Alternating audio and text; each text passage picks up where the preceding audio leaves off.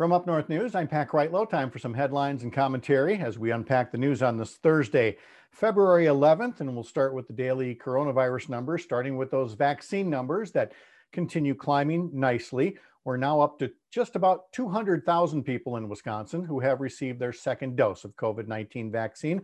Another 660,000 folks have received their first dose and are awaiting their second. The number of coronavirus cases today, new cases, just over 1,200, but that takes the average daily number of new cases over the past week down below 900. And it also means there have now been 31 days in a row where the average daily number of new coronavirus infections has gone down. Hospitalization numbers remained flat on Thursday. There were 11 new deaths from the pandemic, the Wisconsin death toll at 6,140. But the one positive note to come from that is the seven day average of daily new deaths is now 21 deaths a day. And that is the first time it's been down to that level since last October 22nd. Looking at headlines now, in a Kenosha County court, a hearing was held for Kyle Rittenhouse, the 18 year old from Illinois, who is charged with the shooting deaths of two people, wounding another during disturbances in Kenosha after the police shooting of Jacob Blake. Rittenhouse was uh, in a bit of hot water for a couple of different reasons. First, for being seen in a bar, being serenaded by white supremacists, uh, drinking in the bar, uh, flashing symbols and such. And it led to prosecutors uh, wanting to have him arrested, have his bail increased, also because they couldn't find him for a while. He wasn't at the address that he had previously listed with the courts. And because of failing to update his address, he was considered a, a flight risk.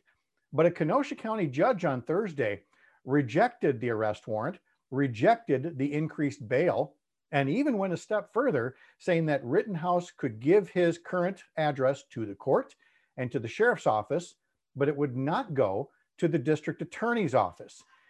A very clear indication that the judge thought the DA's office might somehow you know, leak that information. The judge saying he didn't want any more violence tied to Kenosha. The assistant district attorney was rightly offended, saying there's nothing like this had ever happened before, but the judge cut him off and abruptly ended the hearing.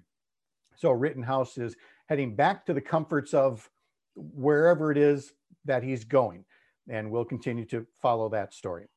Uh, that disturbance in Kenosha, of course, led to the creation of the Speaker's Task Force on Racial Disparities rather than a special session to take care of proposed police reforms.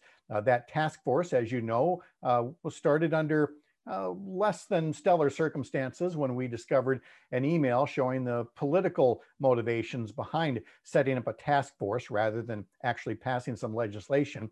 Well, some members of that task force who are on an education subcommittee met for the first time since our story broke this week. And if you go over to upnorthnewswi.com, you'll read what some of them had to say at this week's meeting in light of our report. Uh, the short version is that they're not happy about the way the task force started, but it's here and they're committed to it and they're moving forward and they will produce some recommendations. Now, whether any of those recommendations are taken up, much less passed by the current legislature, is truly a case of wait and see. Follow these stories and more over at upnorthnewswi.com, Up North News WI on your favorite social media feed. From the editor's desk, I'm Pat Kreitlow.